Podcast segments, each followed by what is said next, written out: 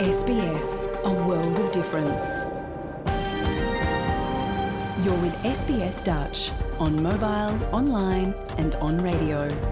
Dit is SBS Dutch op mobiel, online en op radio. Graag erkennen wij de traditionele eigenaren en verzorgers van het land, van waar we vandaag SBS Dutch uitzenden, en uiten we ons respect aan de Camaragal mensen van de Kurungay Nation en hun ouderlingen uit het heden en het verleden. Ook kennen we de traditionele eigenaren van alle Aboriginal en Torres Strait Islander landen, van waar u vandaag naar ons programma luistert.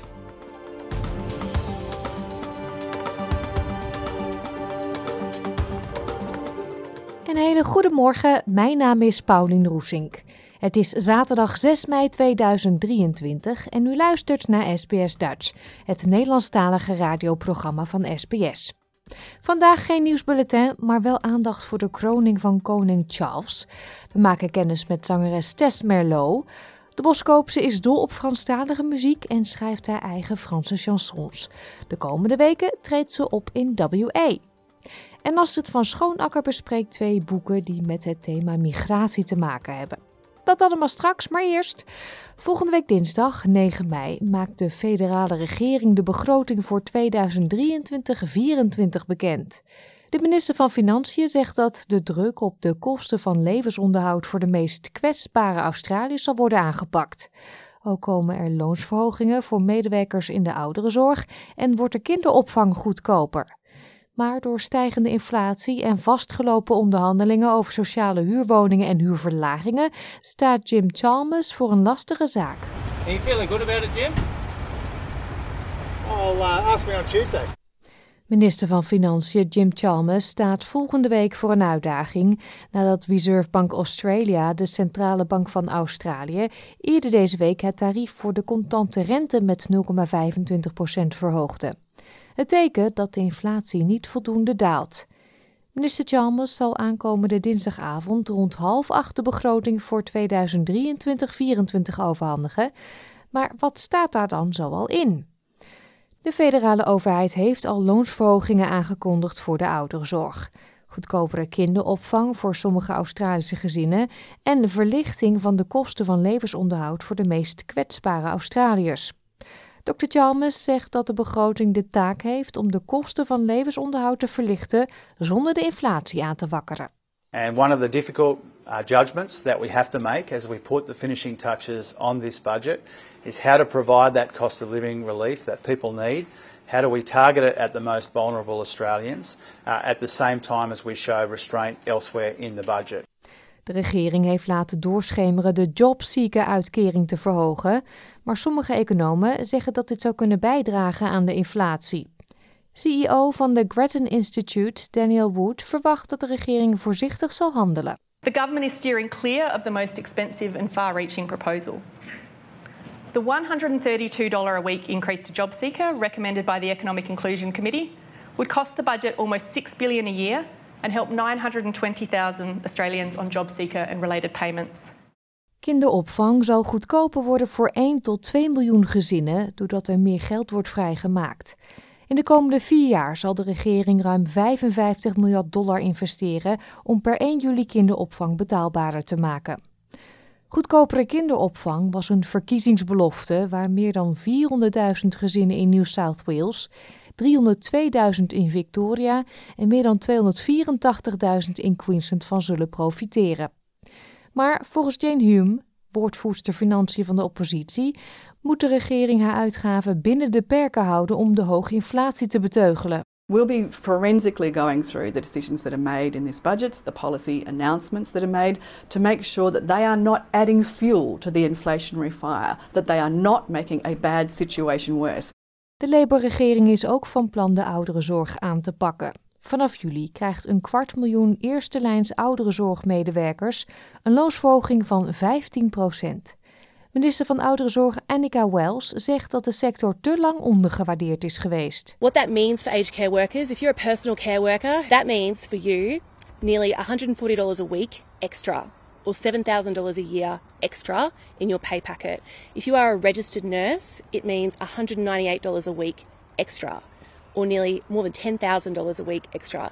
That is life changing money for people. Labour zal in vier jaar tijd 11,3 miljard dollar uitgeven om de loonsverhoging, die afgelopen november door de Fair Work Commission is bevolen, door te voeren.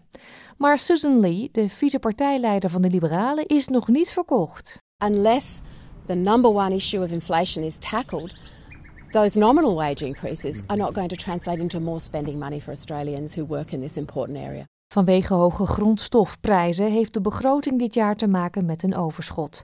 Maar er blijft een structureel tekort van meerdere miljarden dollars bestaan.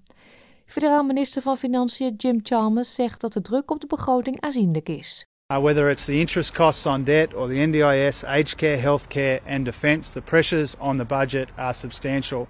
Dinsdagavond weten we meer. Dit was een verhaal van Henna Kwon voor SBS Nieuws in het Nederlands vertaald door SBS Dutch. Gaan we verder met een andere grote gebeurtenis. Nog een paar uur te gaan en dan wordt de Britse koning Charles III gekroond tot koning van Australië. Volgens Koningshuishistorici is het duidelijk dat hij een belangrijke stem heeft gehad in wat hij bij zijn kroning wil, maar dat was niet zonder controverse. Een deel daarvan wordt weerspiegeld in Australië. Tussen Londen en Sydney zit zo'n 17.000 kilometer, maar een vleugje koninklijke pracht heeft zijn weg down under gevonden. Een nieuw wassen beeld van koning Charles is onthuld onder het standbeeld van koningin Victoria in Sydney CBD. Het beeld wordt toegevoegd aan de collectie van Madame Tussauds in de stad. Michaela Mugloon is de operations manager van de attractie. He's actually wearing a suit that was made from the King's tailor himself. So, so much detail goes into the figures, um, which is why we're super excited to launch him. En hierdoor moesten sommige voorbijgangers twee keer kijken. I was standing there, I said, is it? Really? No way, there's so less crowd. But yeah, it's really realistic, yeah. Maar anderen waren daar niet zo zeker van. It's a fake, uh, name. Het meest opvallende element van de kroningsliturgie is compleet nieuw. De traditionele Homage of the Peers wordt vervangen door een Homage of the People. Hierbij wordt iedereen in het Britse Rijk en gebieden over de hele wereld, inclusief Australië, uitgenodigd om trouw te zweren aan de koning, zijn erfgenamen en opvolgers. Koningshuishistoricus Dr. Elizabeth Norton zegt dat deze beslissing controversieel is. I think the idea was a way of bringing people into the coronation to make it not just sort of this slightly stuffy, distant ceremony where you know you have these peers in their robes and their coronets paying homage. It was to try and bring people in. Um, I think that it, that's not how it's been perceived in any way. Kirk Foster is medevoorzitter van de Australian Republic Movement. This is saying to every Australian of all of our 300 cultural backgrounds, this is saying to First Nations people very clearly, we're asking you to stand and cry out your allegiance to your ruler uh, and his heirs and successors. It's a disgraceful ask. Uit een opiniepeiling uitgevoerd door Roy Morgan, slechts enkele dagen na het overlijden van koningin Elisabeth, bleek dat 60% van de ondervraagden voorstander was van de monarchie, in plaats van een republiek te worden met een gekozen president. Uit een peiling van Pure Profile in opdracht van de Australische Republikeinse Beweging vorige maand bleek dat 64% van de ondervraagden het enigszins of sterk eens was met de volgende stelling. Het concept van monarchie is het tegenovergestelde van Australische waarden, zoals gelijkheid en een eerlijke behandeling. U hoort de campagnevoorzitter van de Australian Monarchist League, Eric Abetz. There's nothing broke about it. It definitely doesn't need fixing. And the one thing we don't want is the sort of circus that unfortunately the United States and other republics face. Op de vraag of mensen naar de kroning gaan kijken, wordt wisselend antwoord gegeven. Absolutely. I'm excited to see all the festivities and everything that's going to be going on. Probably going to be having a lovely quiche or some scones on the weekend to enjoy the festivities. Just the history, the legacy that the family has had, and also the legacy from the Queen. Um, that's what I want to see, and um, hopefully it'll be included in the ceremony. I didn't even know it was happening actually. no, not really interested. U hoort een verhaal van Tanja Dendrinos, gemaakt voor SBS Nieuws en door SBS Dutch vertaald in het Nederlands. Even een raadseltje. Wat hebben Boskoop, Parijs en West-Australië met elkaar te maken? Nou, het is het leven van Tess Merlot in een notendop. Eerder deze week sprak ik met de zangeres die in Nederland al flink aan de weg timmert met haar eigen Franse chansons. Jouw gemeenschap, jouw gesprek. SBS Dutch. Wat doet een meisje uit Boskoop die Franse chansons zingt nou in WA, Tess? Ja, goede vraag.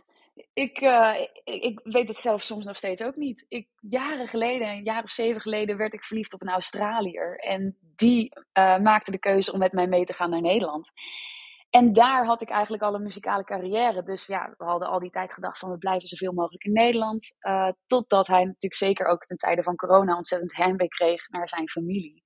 En we besloten om, om hier een tijdje heen te gaan. En toen dacht ik, ja, die muzikale activiteiten, die moet ik dan natuurlijk wel hier voortzetten. Maar ja, Frans is al lastig in Nederland. Hoe gaat het dan in Australië? Ja, daar ben ik uh, achter aan het komen.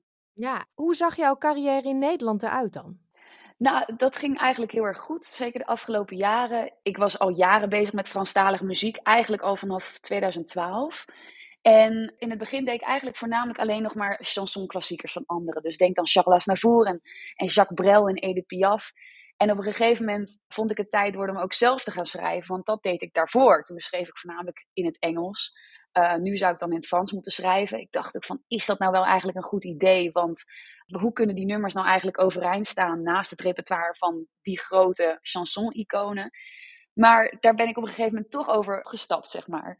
Want het, het, is toch wel heel erg leuk om je eigen muziek te maken. En als je erachter staat en je, je, ja, het is jouw muziek, dan kan het eigenlijk van nature overeind blijven staan tussen die muziek. Dus ik dacht, ik ga het gewoon proberen. Ik blijf ook gewoon mijn eigen muziek maken. En dat ja, werd heel erg goed ontvangen eigenlijk. Dus de afgelopen vier, vijf jaar heb ik heel veel opgetreden met, uh, met mijn eigen muziek ook. In combinatie met die chansonklassiekers. En dat ging heel goed. Dus denk aan twee à drie shows per week.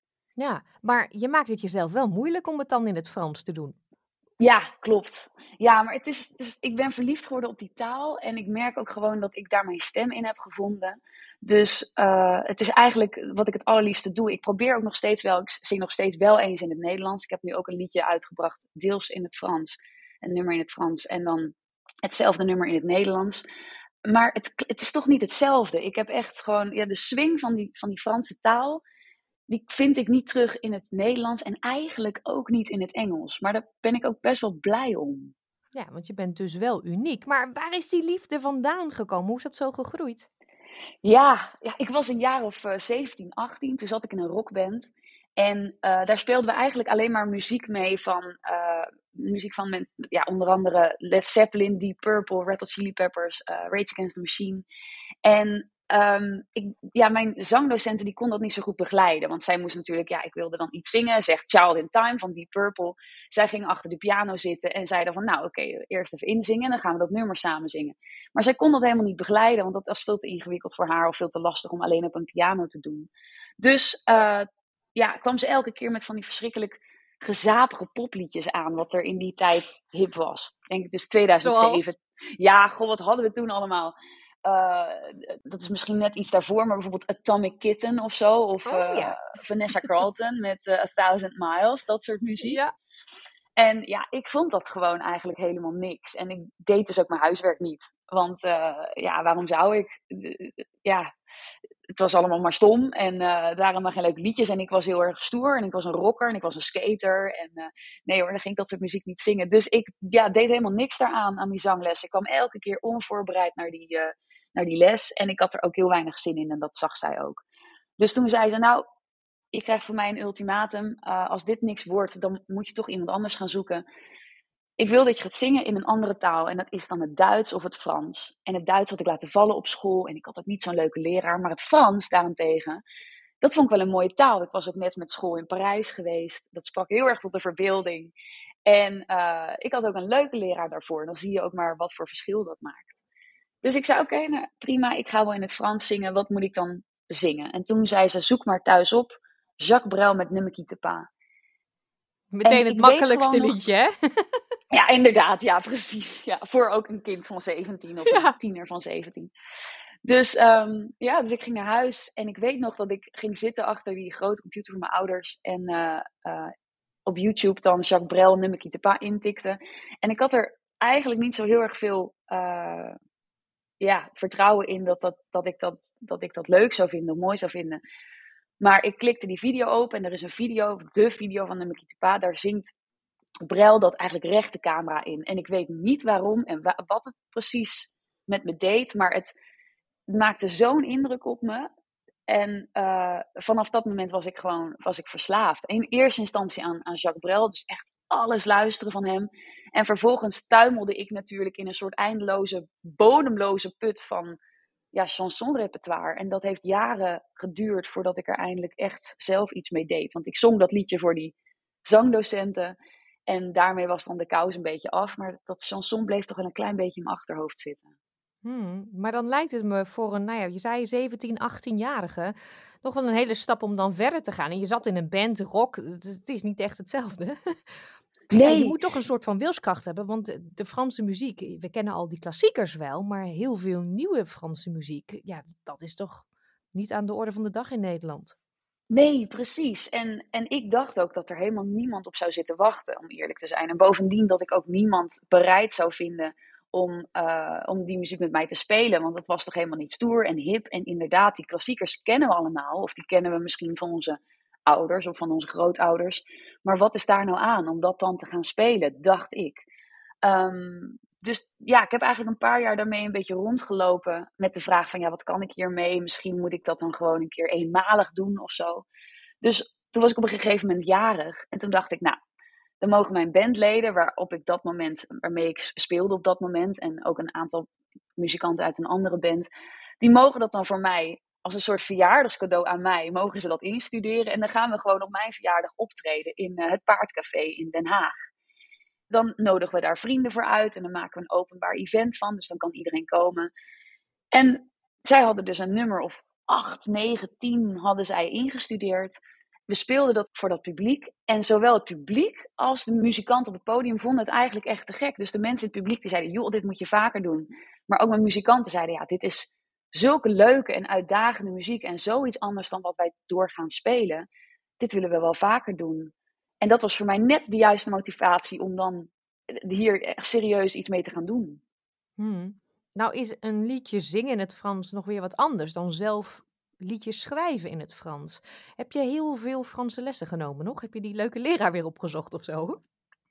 Nee, die heb ik ook eigenlijk niet zo heel vaak meer gezien. Die, die Franse leraar van de middelbare school die is wel nog een paar keer naar optredens gekomen. Dus dat is wel heel erg leuk.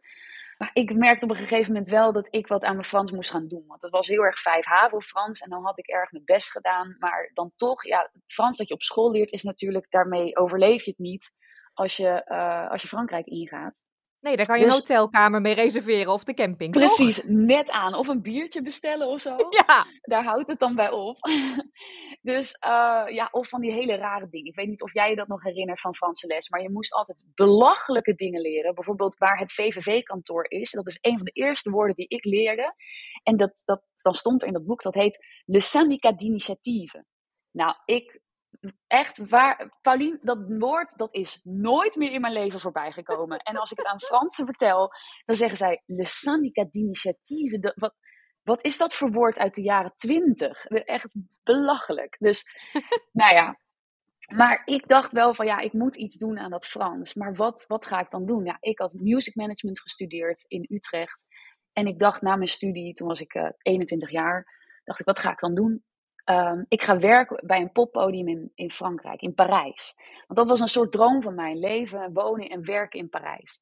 Dus ik had volgens mij, nou, alle poppodia die ze daar hebben, had ik een sollicitatiebrief gestuurd, had ik aangeschreven. Ik had zelfs nog een paar keer nagebeld. Natuurlijk wel alles precies uitgeschreven zoals ik het wilde zeggen. En ik werd voor één gesprek uitgenodigd bij Lianon, uh, vlakbij Montmartre in Parijs. En ik was natuurlijk helemaal helemaal gelukkig. Ik, eh, ik had zelfs al een beurs voor mezelf geregeld, want ik was natuurlijk geen student meer. En toen kwam ik daar aan en ik had daar een gesprek. En zij merkte eigenlijk al heel gauw, ja, deze meid, uh, haar Frans is nou niet echt top-notch. Uh, ja, misschien moeten we daar, we, we, kunnen er geen persbericht laten schrijven. We kunnen er eigenlijk ook nu nog niet de telefoon op laten nemen. En ja, stagiaires zijn er toch ook best wel vaak niet alleen voor henzelf om iets te leren, maar ook om werk uit handen te nemen. En ik zou waarschijnlijk alleen maar werk zijn voor die mensen daar.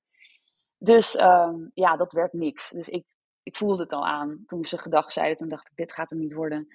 Dus ja, dat was een droom die als een soort zeepbel uiteenspatte. En toen dacht ik eigenlijk direct daarna, oké, plan B. Ik ga in Disneyland Parijs werken. En toen heb ik daar aan mijn Frans gewerkt.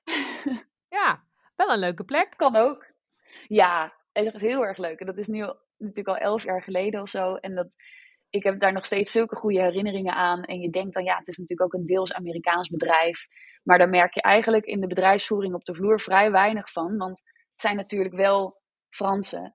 En die willen gewoon dat je Frans spreekt. Dus geen enkele briefing was in het uh, Engels. Als je een vraag had, dan moest je die gewoon in het Frans stellen. En je kreeg ook echt niet in het Engels antwoord. Dan, en dan leer je het ook wel. Ja, dan moet je. Ja, dus ja, toen daar heel erg hard aan gewerkt. En de afgelopen jaren vooral uh, veel samengewerkt, ook met Fransen, met een, Franse um, ja, musical director, componist, waar ik heel veel mee schrijf uit Den Haag. Uh, die mij ook daarin helpt. En ik heb veel Franse lessen ook daarna weer genomen. Want het is wel iets, ja, je moet dat gewoon wel echt onderhouden. En ik moet het ook altijd nog laten checken. Ik pretendeer absoluut niet uh, heel goed Frans te spreken. En mijn liedjes zijn ook, denk ik, daarom ook, um, denk ik, heel goed te volgen voor mensen die gewoon, uh, ja, toch vijf HAVO Frans, wat is het, zes VWO Frans hebben gevolgd. En dat is misschien ook juist alweer heel erg leuk, want hoe simpeler je het houdt, hoe echter het soms is. Het hoeft allemaal niet ingewikkelde poëzie te zijn. Nee, nou, ik heb natuurlijk een paar liedjes geluisterd. Je wordt er hartstikke vrolijk van. Je zit meteen op een uh, terrasje in Parijs, inderdaad.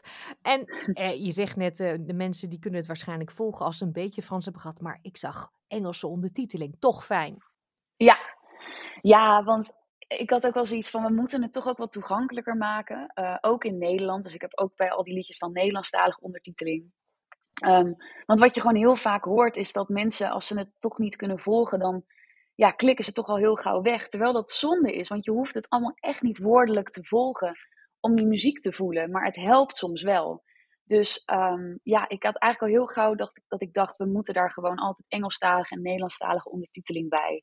Uh, en, en dan krijgt de muziek gewoon wat meer de kans om mensen aan te spreken. Hmm. We hebben de afgelopen jaren in Nederland natuurlijk wel een Wende Snijders gehad, die uh, best wel succesvol was natuurlijk met haar uh, Franstalige repertoire.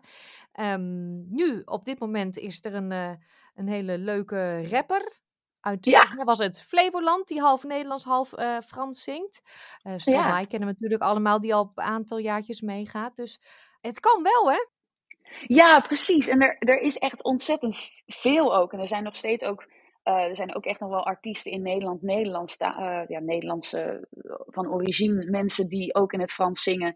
En die toch een beetje onder de radar blijven, wat wel heel erg jammer is. Maar er is ook heel erg veel Franstalige muziek in Frankrijk of bijvoorbeeld uit, uit Quebec, die ook gewoon onze landgrenzen niet overkomt. En dan is het wel fijn als er artiesten zijn zoals inderdaad, nou Wende, dat is natuurlijk al echt een tijd geleden. Die gaat nu ook helemaal haar eigen pad. Maar inderdaad, een, een Stromae, maar ook een Barbara Pravi, die natuurlijk tweede werd bij het uh, Songfestival twee jaar geleden. Uh, die dan plotseling met zo'n nummer enorm groot wordt. Zo'n nummer als Voilà. En um, ja, gewoon in Nederland zalen uitverkoopt. Een Christine and the Queens was jaren geleden heel erg populair. En nu dus inderdaad onze eigen, dat klinkt dan altijd alsof we het allemaal ons moeten toe-eigenen. Maar Claude, een hele jonge, leuke gast. Die inderdaad half in het Frans, half in het Nederlands uh, zingt en rapt. En dat ook echt heel goed doet. Want het, het is echt ontzettend aanstekelijke muziek. En het past precies in de sfeer van nu en wat jongeren leuk vinden. Want dat is wel iets wat ik me realiseer. De muziek die ik maak is heel erg gemaakt vanuit mijn eigen, ja, mijn, mijn eigen voorkeuren en mijn eigen sound of zo. Dat, dat past misschien helemaal niet bij wat 17-jarigen leuk vinden. Prima, ik doe gewoon nee, lekker het is meer de klassieke chansons. Precies, ja. ja. Maar ja, zo'n kloot, daar kan ik wel heel erg graag naar luisteren hoor. En daar word ik wel heel erg blij van, omdat dat gewoon die Franse taal weer een boost geeft in Nederland. En dat heeft het wel echt nodig. Mm-hmm. Is het moeilijk om nou dan ook hier in Australië op het podium te kunnen spelen? Nou, ik, dat, ja, ik had dus gedacht dat dat wel lastig zou zijn. Ik kwam hier ook compleet bleu aan. Ik had zoiets van, nou, het zou al leuk zijn als ik bijvoorbeeld in de eerste vier maanden twee keer zou kunnen optreden ergens. En dan maakte me niet thuis niet echt uit waar het is. Ik had natuurlijk, ik zit dus in het zuidwesten. Dus ik dacht, nou, je hebt natuurlijk al die wineries, dus wellicht is daar interesse in. En uh, eigenlijk al heel gauw kwam ik in aanraking met een paar geweldige muzikanten hier.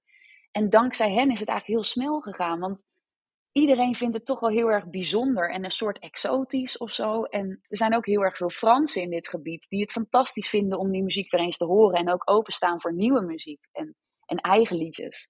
Dus uh, ja, ik had al heel gauw een, een paar optredens. En ik merkte gewoon dat bij elke show die ik speelde, er was altijd wel een Frans iemand aanwezig. En voordat ik elk nummer uh, speel, dan introduceer ik het altijd heel even kort met waar het over gaat. Natuurlijk niet een te lang verhaal. En ik probeer het ook wel zo te doen dat de mensen die basis Frans hebben, dat die bepaalde woorden herkennen. Bijvoorbeeld woorden die ook in het Engels gebruikt worden. Een woord als, als rendezvous of zo.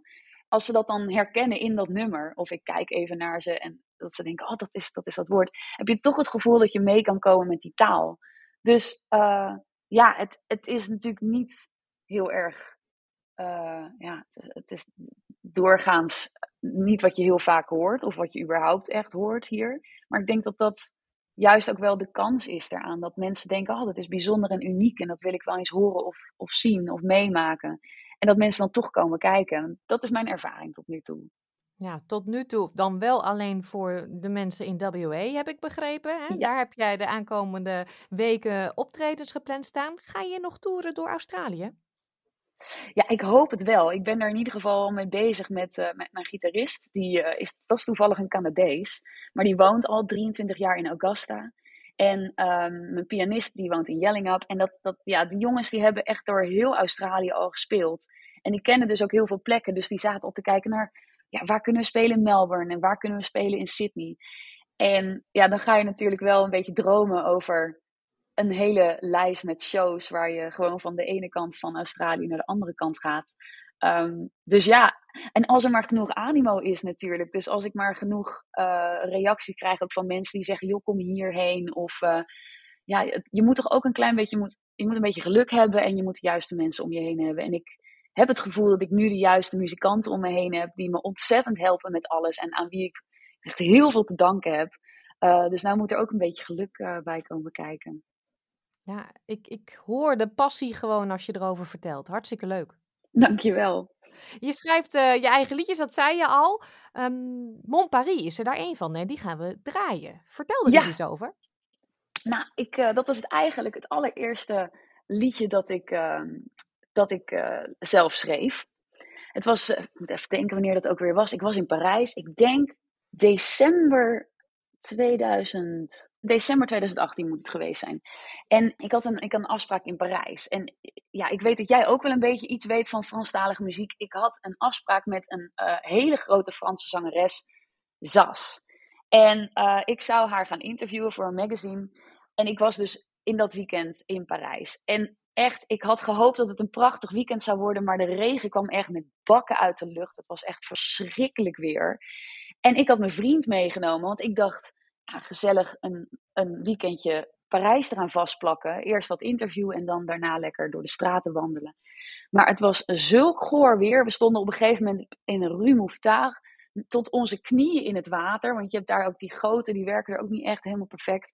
Dus het was één gore natte bende.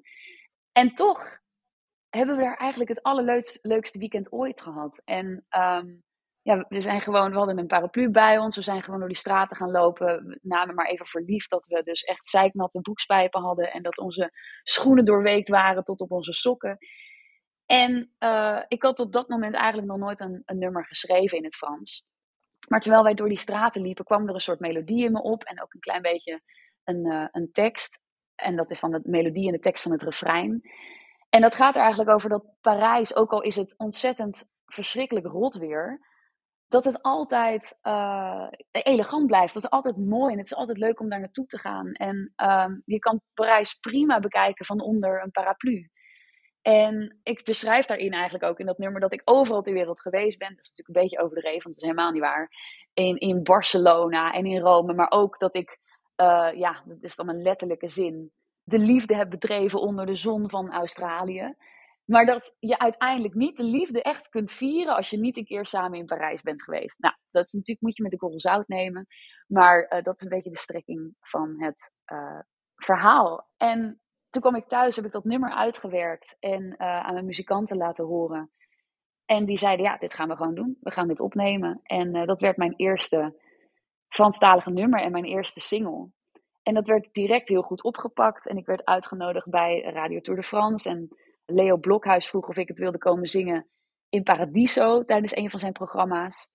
Ja, en dat had ik gewoon helemaal niet verwacht. Want ik dacht, ja, jeetje, komt dan zo'n blond meisje met haar eigen liedje in het Frans. Nou, succes hoor. Maar ehm, ja, dat vonden mensen toch wel heel leuk, blijkbaar.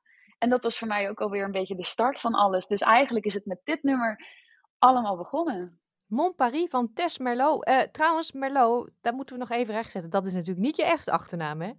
Nee, nee, dat klopt. Nee, dat had ik wel graag gewild, maar uh, nee, dat, dat is inderdaad niet zo. Ik heet eigenlijk Tess van der Zwet. Dat is natuurlijk niet echt een uh, heel internationale naam. En ook als je het vertaalt of als je het met een Engelse tongval uitspreekt of in het Frans, ja, dan slaat het eigenlijk ook helemaal nergens op.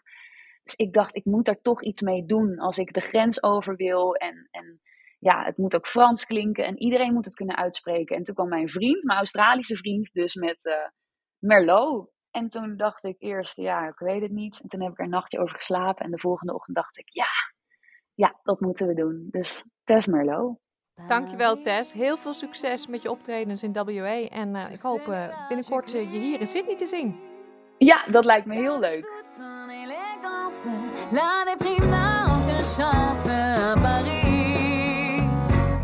J'ai bien tenté de m'amuser à Barcelone, mais m'éveiller décollisser de Rome dans ce monde qui me séduit à chaque seconde.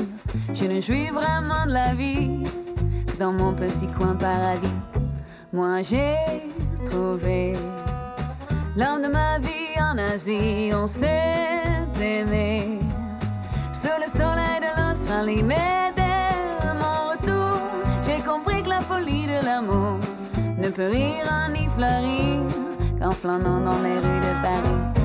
Paris m'a volé mon cœur, même quand il pleut sur ce rue, il me remplit de bonheur. Oh, Paris, ce nuage gris, garde toute son élégance, la déprime n'a aucune chance à Paris. Suis sûr on emballera nos affaires pour le retour à la belle ville lumière. Mais cette fois-là, je laisserai tout derrière moi, heureuse jusqu'à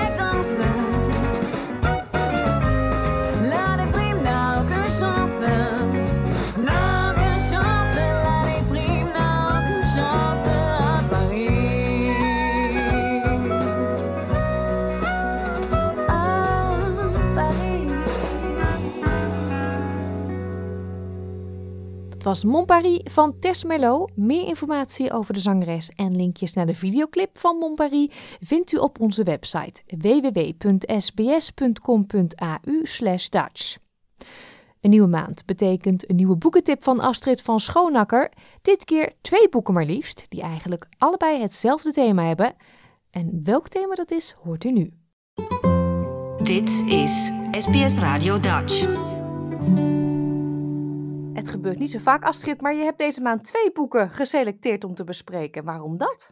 Dat klopt. Nou ja, eigenlijk omdat het ene boek een heel mooi uh, historisch uh, en toch ook wel huidig kader geeft bij het andere boek. en dat is om uh, met het eerste boek te beginnen. Dat is het boek De Vluchtelingenrepubliek, een migratiegeschiedenis van Nederland. Dat is onder redactie verschenen van David de Boer en Geert Jansen. Dat is een non-fictieboek. Dat bestaat uit uh, 14 artikelen, waarin eigenlijk uh, chronologisch de hoogtepunten worden aangestipt uit uh, de migratiegeschiedenis van Nederland. Dus het, ja, het begint eigenlijk in de 17e eeuw, in de 80-jarige oorlog tot nu. En het beschrijft allerlei groepen mensen die om verschillende redenen naar Nederland gevlucht zijn. Ja, dat begint dus in de 80-jarige oorlog, als mensen vanwege hun religie naar het noorden uh, moeten uh, vluchten. Maar het, vervolgens ook de Hugenoten, de Bataven, maar ook 1 miljoen Belgen die in de Eerste Wereldoorlog, bij de start van die oorlog, naar Nederland vluchtten. Uh, omdat dat natuurlijk een verschrikkelijke oorlog was. Tot aan de Joden die in 1933, toen Hitler aan de macht kwam, ook naar Nederland vluchtten. Later, tijdens de Koude Oorlog, waren dat voornamelijk de mensen die achter het ijzeren gordijn woonden. En dat waren eigenlijk allemaal vluchtelingen. Die werden toen ook altijd vluchtelingen genoemd. En in de jaren negentig veranderde dat. Toen werd de term asielzoeker in het leven geroepen. En toen kwamen er met name mensen uit landen als Afghanistan, Irak, Turkije. Nou ja, heel veel mensen die kwamen richting Nederland. En ja, van dit boek vind ik het wel heel mooi dat je daardoor, als je het leest, beseft dat het eigenlijk van alle tijden is. En het niet zo is dat sommige mensen nu denken van nou, in de laatste tijd loopt het uit de hand. Dus het geeft ook een heel mooi inzicht um, waarom mensen vluchten en, en dat ze dat ook niet zomaar doen. En dat wordt eigenlijk uitgelegd aan de hand van dat er uh, pull- en push-factoren zijn. En uh, push-factoren, dat, uh, nou ja, dat kan ook de, bijvoorbeeld de religieuze overtuiging of je seksuele geaardheid zijn, waarom mensen moeten vluchten omdat ze anders vervolgd worden of misschien wel vermoord in hun eigen land. Maar dat kan natuurlijk ook een oorlog zijn, zoals dat in, bijvoorbeeld in Afghanistan het geval is. En dat er ook push-factoren zijn, dat dat eigenlijk de factoren zijn die, dat aantrekt. Dus er zijn er mensen bij die nou ja, denken dat ze het beter kunnen krijgen in Nederland. En het meest bijzondere daarvan vond ik wel om te lezen dat uh, in uh, de 17e eeuw en later ook in de 18e eeuw, dat de Nederlandse overheid juist ook mensen trok. Uh, dus vooral ook handelaren en grote nou ja, fabrikanten die bijvoorbeeld in het textiel zaten in de zuidelijke Nederlanden. Want ja, als die naar het noorden kwamen, dan werd er weer meer geld verdiend. En dat soort mensen waren zeer welkom in die tijd. Nou ja, en dat geeft eigenlijk een heel mooi beeld van vroeger naar nu. Maar ze beschrijven ook hoe eigenlijk het nu gaat in Nederland. Dat als mensen aankloppen, dat je dan nou ja, door de molen moet bij, bij de IND.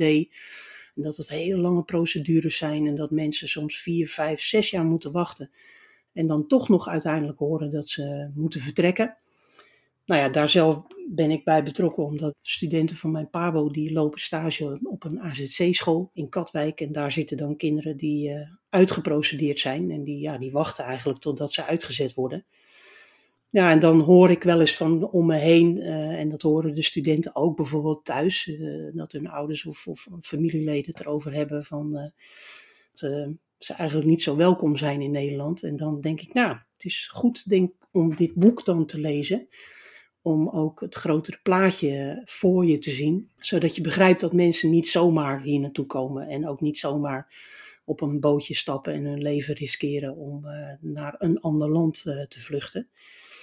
Dus eigenlijk vind ik dat uh, iedereen dit boek zou moeten lezen. En nou ja, in dat verlengde heb ik dus ook het tweede boek van vandaag. En, en dat vond ik ook een, echt een heel mooi boek. En is eigenlijk een voorbeeld van één zo'n vluchteling die naar Nederland is gekomen. Dat gaat over de schrijfster zelf. Ze heet uh, Karimi.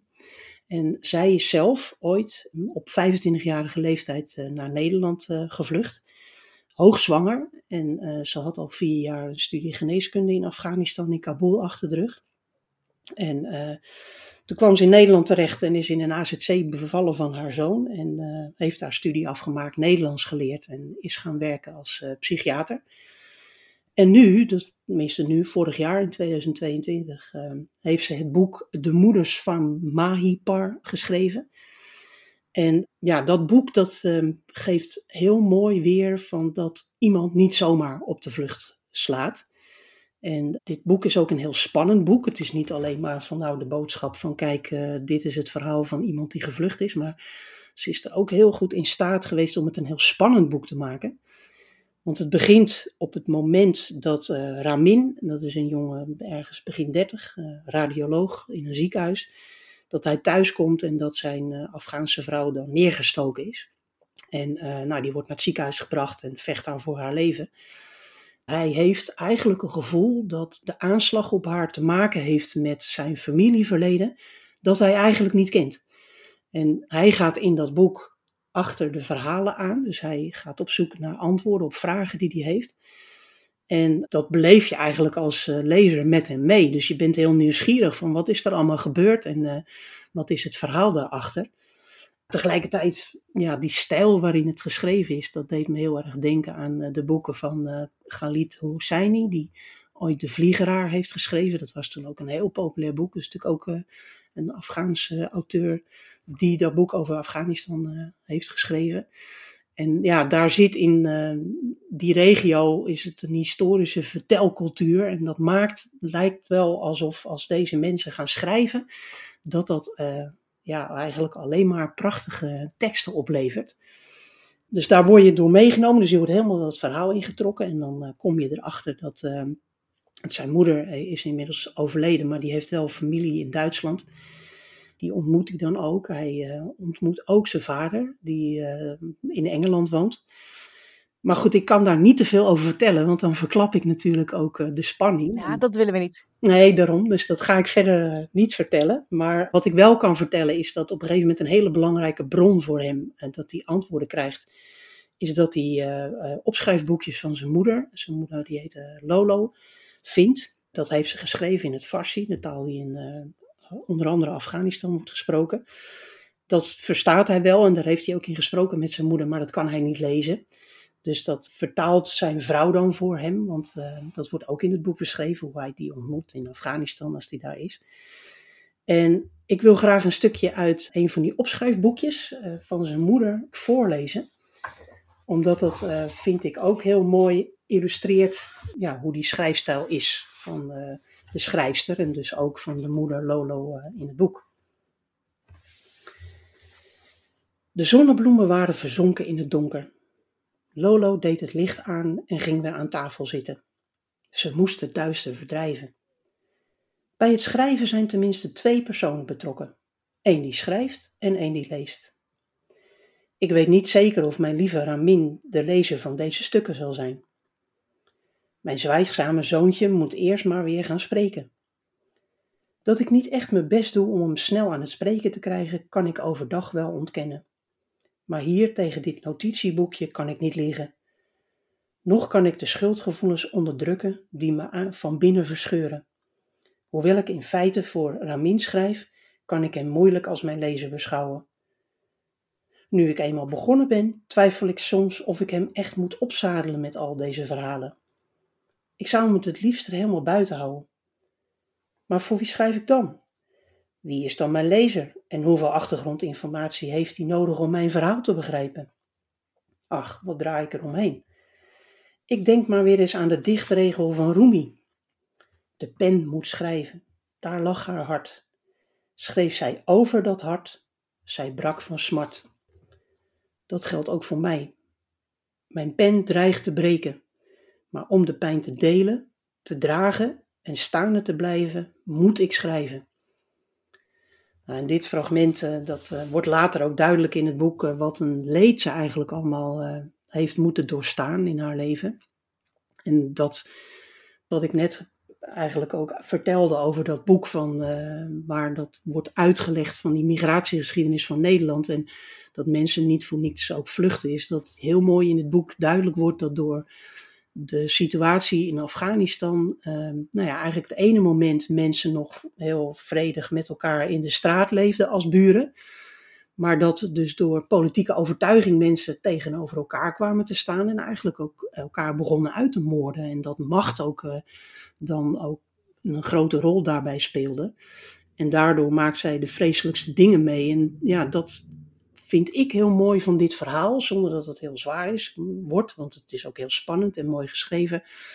Krijg je ook een heel goed beeld van hoe ellendig de situatie daar uh, was in uh, Afghanistan en is, maar hoe, hoe, mooi het daar ook is.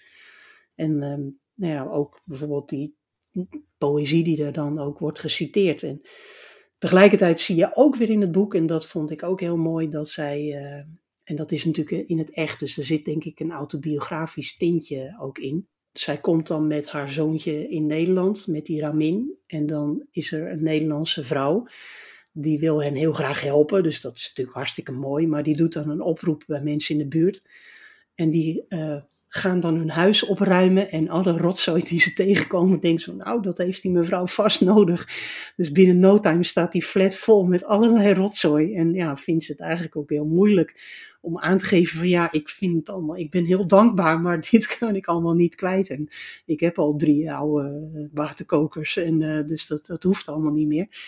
Tegelijkertijd vind ik het ook heel mooi dat de ene vluchteling de andere vluchteling uh, niet is. En hier wordt dat in het boek ook heel mooi duidelijk.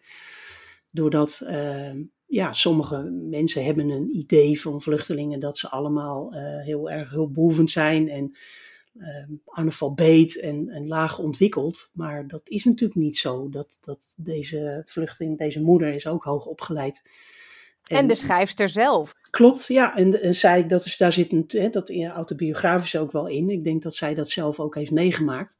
Kijk, voor sommige dingen moet je zeker natuurlijk op weg geholpen worden. Maar als je eenmaal de taal hebt geleerd, ja, dan kan je natuurlijk heel goed ook je eigen weg vinden. En uh, nou ja, en dat zit, hè, de Nederlandse overheid die, die uh, stimuleert dat ook wel in de participatiewet. Dat in ieder geval als je Nederlands hebt geleerd en die inburgeringscursus hebt uh, gehad, dat je dan ook aan het werk kan. Ja, en Farouk Karimi, is dit haar eerste boek? Is dit haar debuut? Uh, ja, wel een roman uh, debuut, uh, maar ze heeft wel al verschillende verhalen daarvoor ook gepubliceerd in verschillende platforms. Dus ze schreef al wel. Mm -hmm. En hoe komt dit dan op jouw pad? Snuffel jij echt elke week door zo'n boekenwinkel en op zoek naar pareltjes? Dat is wel mijn wekelijks uitje. en, dus dat, dat eigenlijk op zaterdag doe, doe ik dat als het kan, altijd. Maar als het niet kan, ja, ik zie natuurlijk ook uh, op, op, in mijn socials volg ik de meeste uitgeverijen die in Nederland uh, boeken uitgeven wel. En uh, ja, die zetten natuurlijk ook hun boeken natuurlijk in de digitale etalage. en dan zie ik dingen voorbij komen. En soms denk, sla ik daarop aan. En soms ook niet hoor. Dat, ja, ik zou wel willen, maar ik kan niet alles lezen. Nee, en als jij de winkel inloopt, de plaatselijke boekenwinkel, is dan ook, hey Astrid, kom hier, deze, die moet je echt lezen. Ja, zeker. Ja, en, en bij, in Lisse, waar ik uh, ook wel met enige regelmaat kom, uh, daar, nou ja, dan kijk ik altijd wat het mooiste is. En dat is ook wel, vind ik leuk, in waar ik woon. Ik kom dan in verschillende boekhandels. dat je ook wel ziet dat daar keuzes in gemaakt worden door boekhandelaren. En bij de ene tafel die centraal, hè, midden in een boekhandel staat, van deze boeken moet je lezen ja, dat, dat is eigenlijk bij geen enkele boekhandel hetzelfde. En dat is wel leuk. Dat vind ik. En uh, ja, ze hebben vaak ook dat ze mensen die in de boekhandel werken, die laten ze korte tekstjes schrijven. En dat plakken ze meestal dan op het boek. Dat je ook een beetje een indruk krijgt van, uh, van ja, wat die persoon daarvan vond. En uh, nou ja, dat, ik denk dat dat heel goed helpt om mensen ook een, nou over de streep te trekken om dat boek ook mee te nemen. Hmm. En uh, van dat eerste boek, hè, dat gaat dus over de migratie naar Nederland toe. Wat is daar het opvallendste of het feitje wat het meeste bij jou is blijven hangen? Waarvan je dacht, oh, zat dat zo? Nou, wat ik, wat ik eigenlijk uh, niet zo snel had bedacht, ook in dit boek, maar wat ik wel een verrassend uh, hoofdstuk vond, dat ging over Suriname. En dat was natuurlijk toen een kolonie van Nederland. En daar had je natuurlijk de plantages met de Nederlandse plantagehouders. En uh, de slaafgemaakten die uh, vluchten daar ook. En die vluchten dan van de plantage, waar dat leven natuurlijk, uh, nou ja, dat was geen leven. En die vluchten dus eigenlijk van de plantages naar de binnenlanden. En als ik zelf een opsomming had moeten geven vooraf van wat ik tegen zou komen in dit boek, nou was ik deze mensen denk ik vergeten. Maar ja, ze horen natuurlijk in die zin wel bij. Wat ik ook niet wist, waren dat er best wel veel Joden na 1933 naar Nederland vluchten, maar vanuit Nederland ook weer doortrokken. Dus er zijn er heel veel vanuit Nederland naar de Verenigde Staten gegaan. Maar ook naar Suriname en de Antillen. Dus dat, dat had ik ook niet zo uh, scherp voor ogen. En die zijn daar niet altijd gebleven. Uh, de meeste niet, maar sommige ook wel. En uh, nou ja, dat verklaart waarom er natuurlijk ook uh, in Parimaribo, overigens naast de moskee, staat daar ook gewoon een Joods gebedshuis. En dat vind ik wel heel bijzonder in de Keizerstraat in Parimaribo, dat die twee gebedshuizen gewoon naast elkaar staan. Ja, mooi zo deze combinatie. Ja, hè? vond ik ook. Ja, de Vluchtelingenrepubliek en de moeders van Mahipar. Dankjewel Astrid. Graag gedaan. Tijd nu voor een overzicht van enkele opvallende nieuwsberichten uit Nederland van de afgelopen week. Dit keer met dank aan de NOS.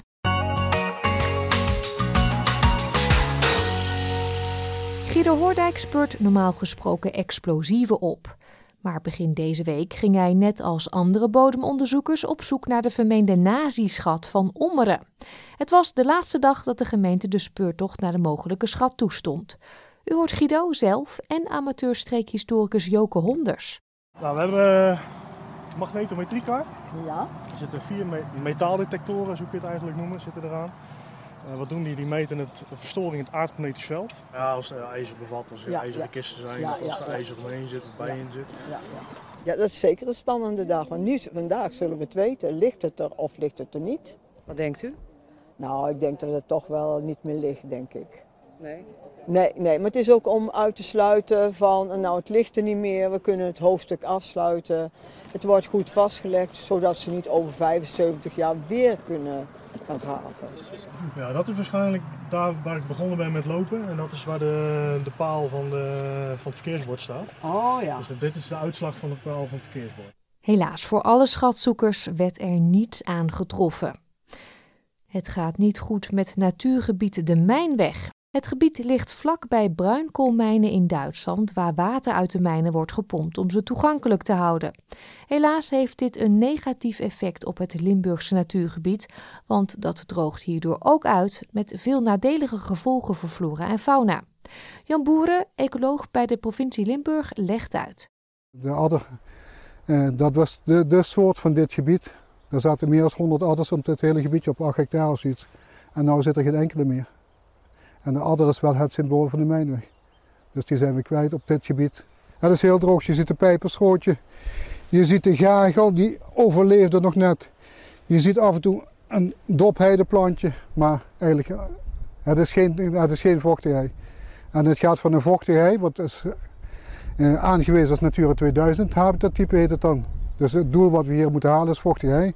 Dat zie je overgenomen worden door, door droogheid.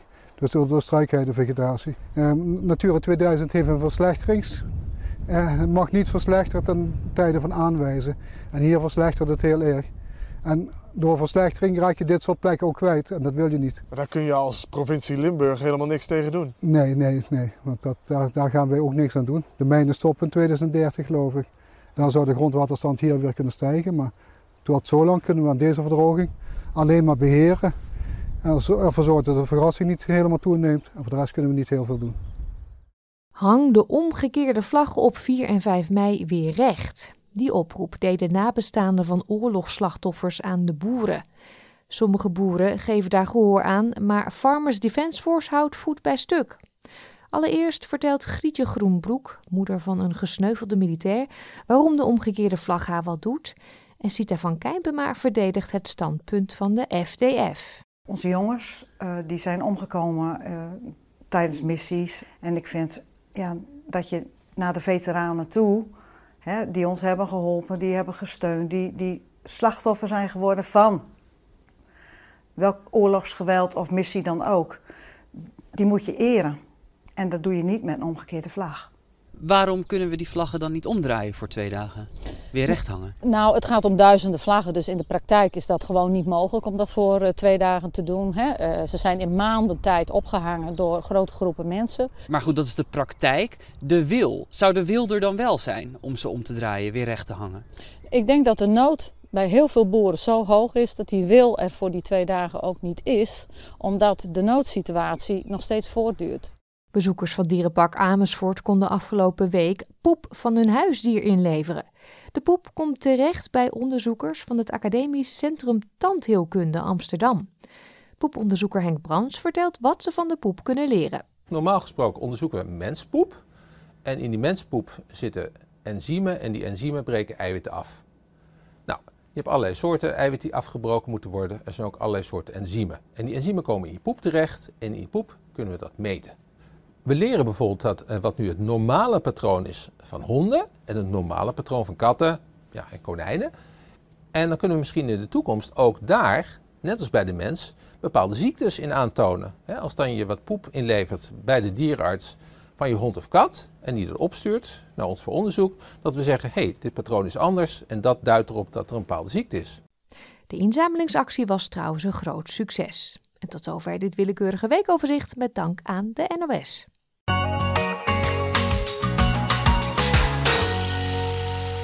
Hiermee komen we aan het einde van deze aflevering van SBS Dutch op deze zaterdag 6 mei.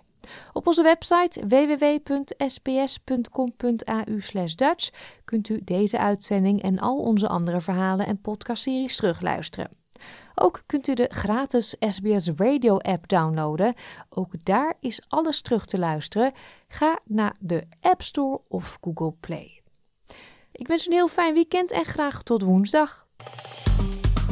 Like, deel, geef je reactie. Volg SBS Dutch op Facebook.